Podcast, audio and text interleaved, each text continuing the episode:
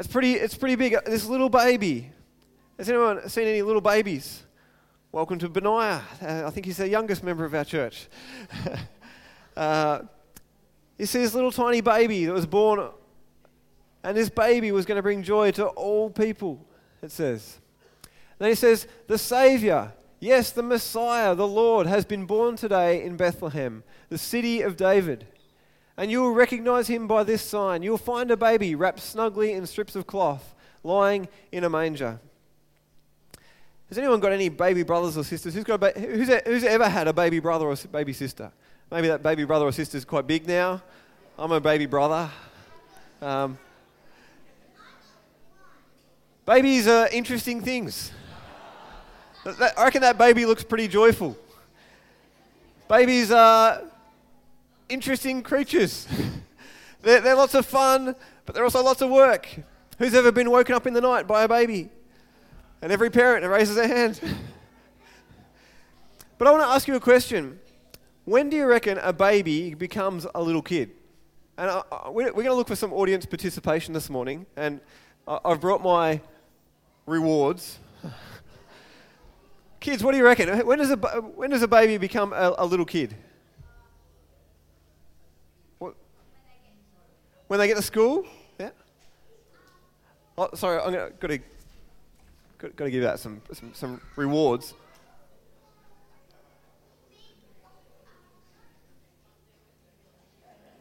Not sure? Over the back. When they reach four years old, maybe? What a... Oh, oh, good. Oh, nearly. We're doing sports this morning as well. When you have a baby brother? Okay, there's a good answer. Well, what about maybe... Let's, let's put hands down for a second. What about, is it when they turn one? Or is it when they turn two? Or maybe or maybe when they start walking? I've got another idea, though. I've got another idea. We'll, we'll have more questions after, guys.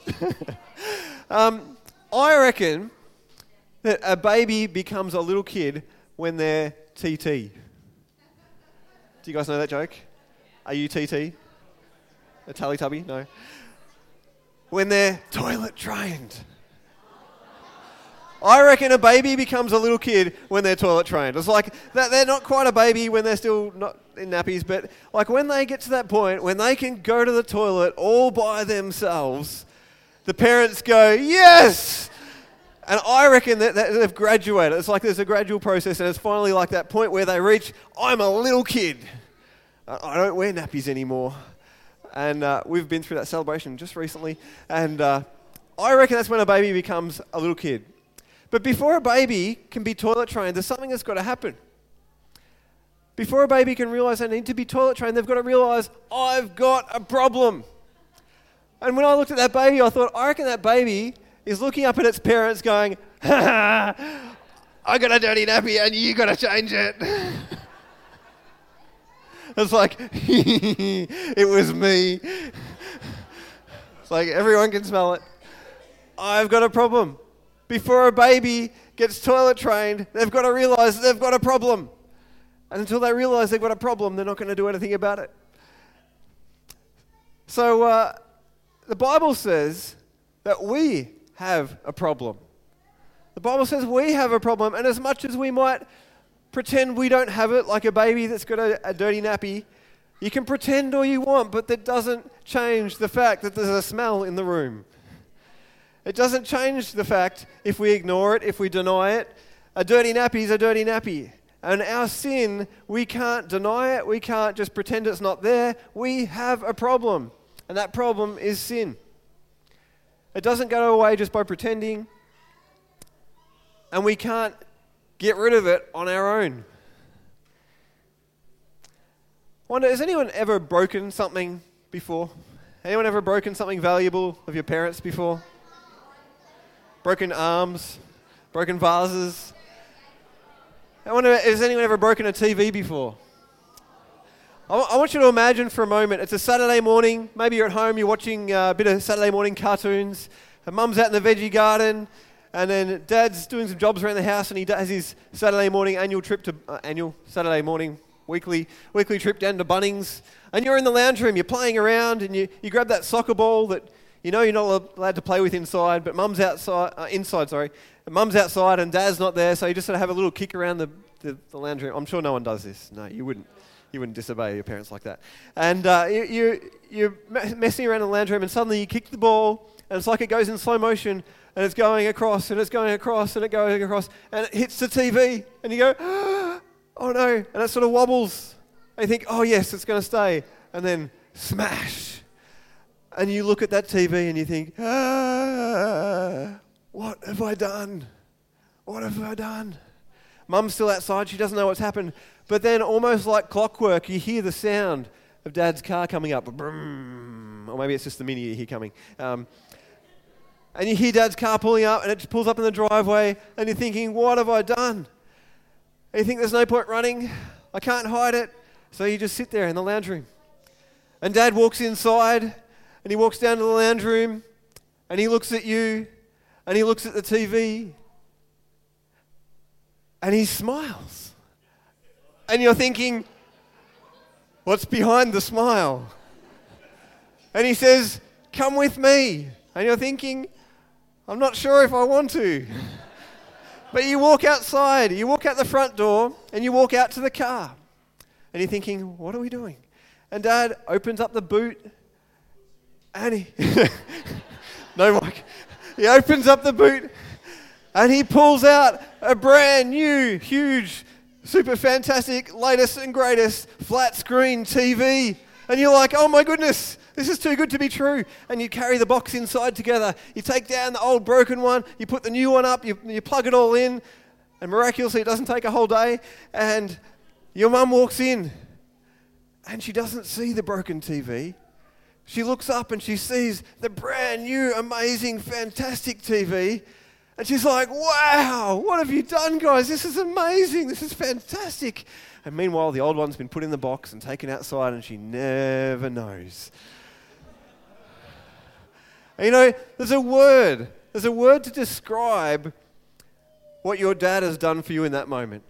You, you deserve to be punished for what you've done, but your dad has done something that rescued you, that saved you. There's a word called saviour.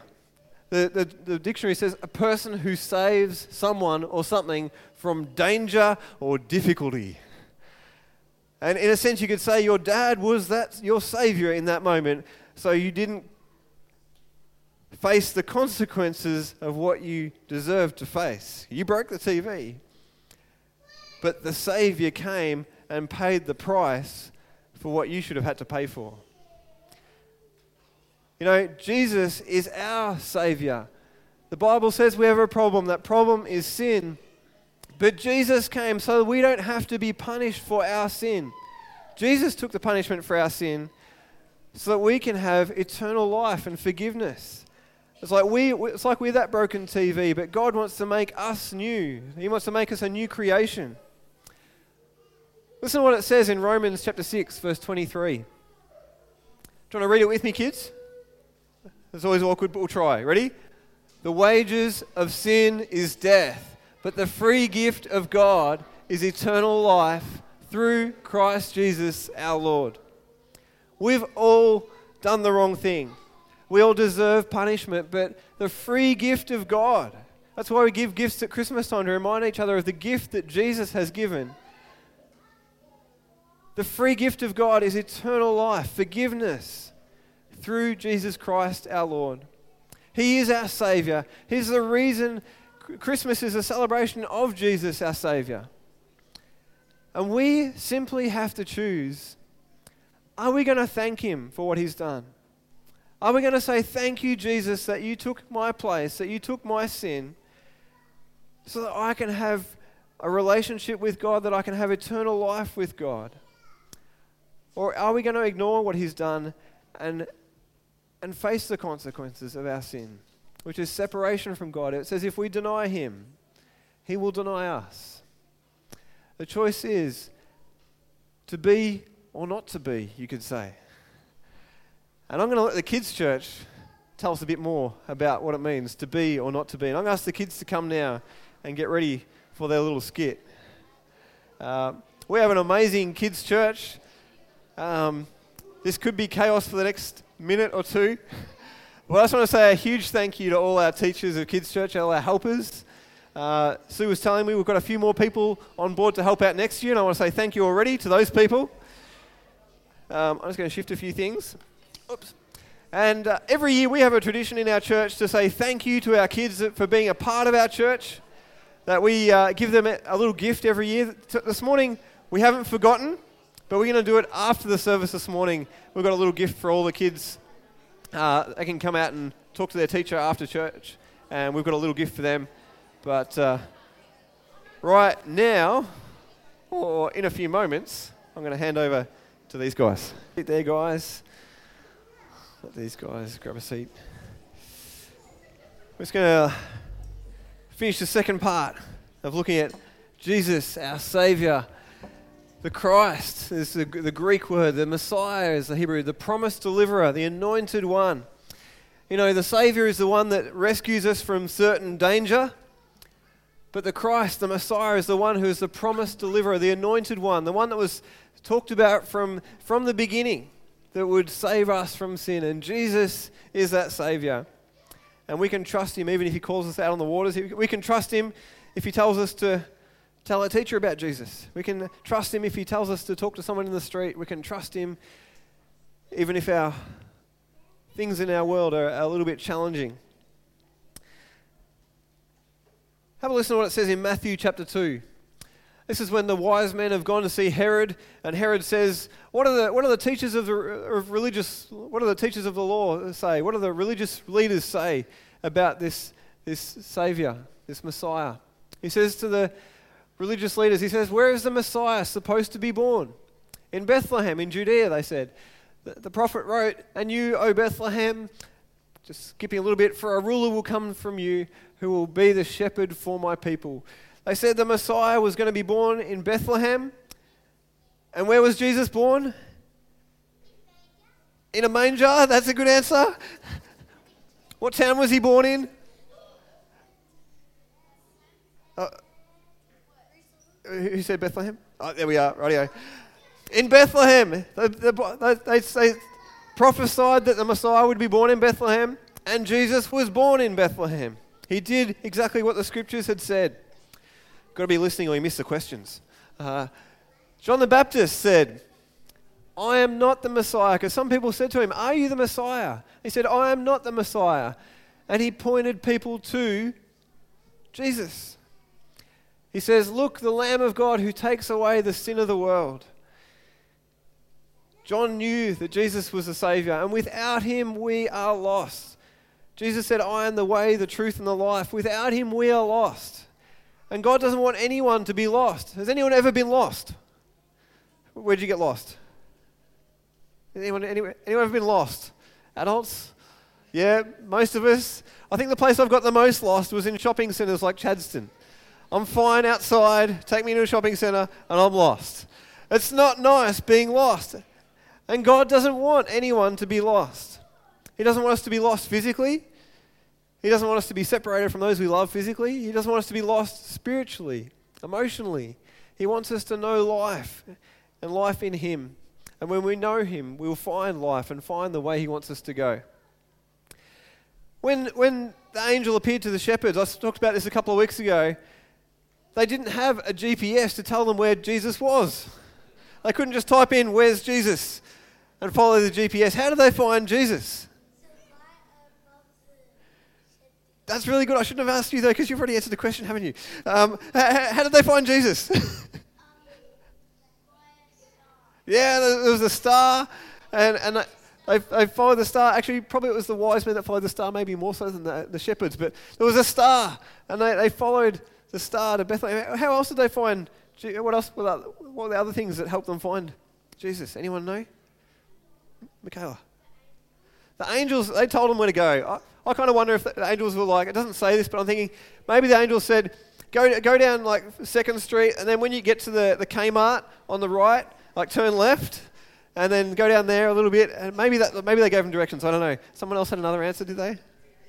Uh, oh, sorry. I'm so excited about Jesus, I forgot the, the kinder surprises. Fantastic. There was lots of signs. This is, read what it says again in Luke two. It says, the Saviour has been born. You will recognize him. You will find him. By this sign, you'll find a baby wrapped snugly in strips of cloth, lying in a manger. Do you know what a manger is? What, how, what's a manger?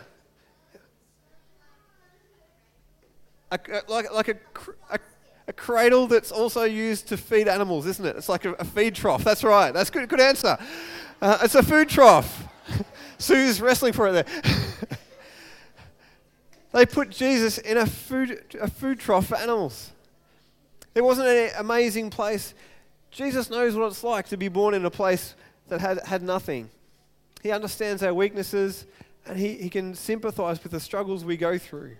It says he's, he, he suffered every kind of thing that we'll ever go through. God doesn't want anyone to be lost. God doesn't want anyone to be lost. He, he loves us totally. He wants us to find life. Have a listen to what it says in Second Peter chapter three, verse nine. It says, God is patient because he wants everyone to turn from sin and no one to be lost. I wonder if there's someone at school you know that's like, don't say their name, it's like that really naughty kid at school. Or maybe it's that really naughty kid at work. I mean, grown up. They're like a kid. Think of that person and think, God is patient because he wants even that person, even you, even me, everyone to turn from sin and no one to be lost. God loves us and he doesn't want us to be lost.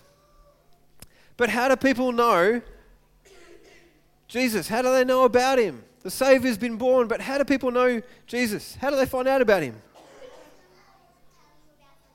Oh, so maybe, do you want to tell me after?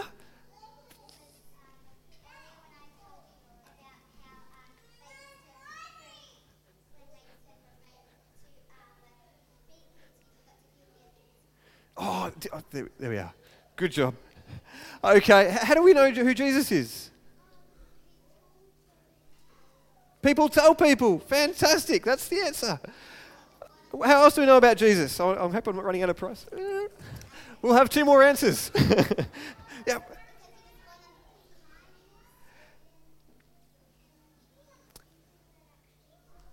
Yeah, we read about his kindness in the Bible and from people who actually believe. How else do we know about Jesus? He's, he's the Saviour? Absolutely. Fantastic. That'll do for now. we've, we've got a present for all of you after. Um, how do we know about Jesus? There's lots of different ways. We read the Bible. The Holy Spirit speaks to us. Some people have had dreams. In countries where they don't know Jesus, there's people that have had dreams that tell them about Jesus, and then they get saved. Have a listen to what it says in Luke chapter two, verse twenty-five. This is a man who was alive and, and was there the day Jesus was dedicated to God. It says, at that time there was a man in Jerusalem named Simeon. He was righteous and devout and was eagerly waiting for the Messiah to come and rescue Israel. The Holy Spirit was upon him and had revealed to him that he would not die until he had seen the Lord's Messiah. So the Holy Spirit spoke to him. That day the Spirit led him to the temple, so when Mary and Joseph came to present the baby Jesus to the Lord as the law required, Simeon was there. He looked, he, he took the child in his arms and praised God, saying, Sovereign Lord, now let your servant die in peace as you have promised. I have seen your salvation, the Saviour, which you have prepared for all people. He is a light to reveal God to, to the nations. He is the glory of your people Israel. Jesus' parents were amazed at, was, at what was being said about him. Then Simeon blessed them. This man had heard from God that he was going to see the Saviour, and then Jesus came and God said, this is the one, this is the Saviour, the Messiah that I've promised. And he revealed that through the Holy Spirit. And then in the next part of the, in the next part of Luke, it talks about Anna, an eighty-year-old lady who God spoke to and revealed that Jesus was the Messiah. Doesn't matter if you're young or old, you can hear from God and know who Jesus is. How do we know him?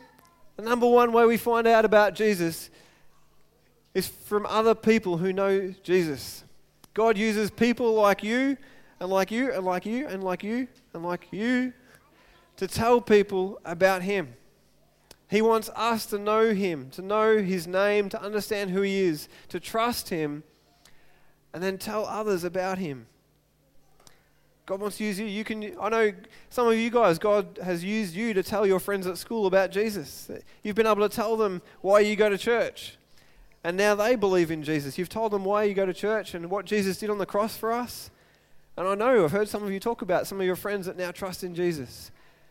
And us as adults, God wants to use us to tell people about the hope we have in Jesus. You are the people, we are the people, his church, that God has planned to tell the world about him through us. That's a huge opportunity. It's an awesome opportunity. But it's a huge responsibility. God, help us to take up this message. Isaiah nine verse six says, "Those who know your name trust in you. For you, O Lord, do not abandon those who search for you." Now, in times we go through challenging things, but God wants us to seek him, to say, "God, what do you want me to do in this situation?" And he will never abandon us. And if we know who God is, if we understand what God is like, if we know what Jesus has done for us, we will never doubt God's love for us. Even through those challenges, he won't abandon us, and we'll know his love if we know him. God wants us to read the Bible and to listen to his Holy Spirit, to, to talk to one another in life groups, on Sundays, wherever we can, about Jesus and what he's done in our lives and in the Bible. His name is Jesus the Christ, our Savior. He's the reason that we celebrate Christmas. We are all broken. Like that broken T V, there's a problem that we can't fix. But he's the Savior. He want, he's the one that can save us from our brokenness, from our sin. And he wants to give us joy. Like that little baby who knows he couldn't do anything about his problem, he wants us to have the joy of the Spirit in our lives. But we've got to realize that he is the Savior. Romans six twenty-three says, "The wages of sin is death, but the free gift of God, the greatest gift we can ever know, is eternal life through Christ Jesus our Lord."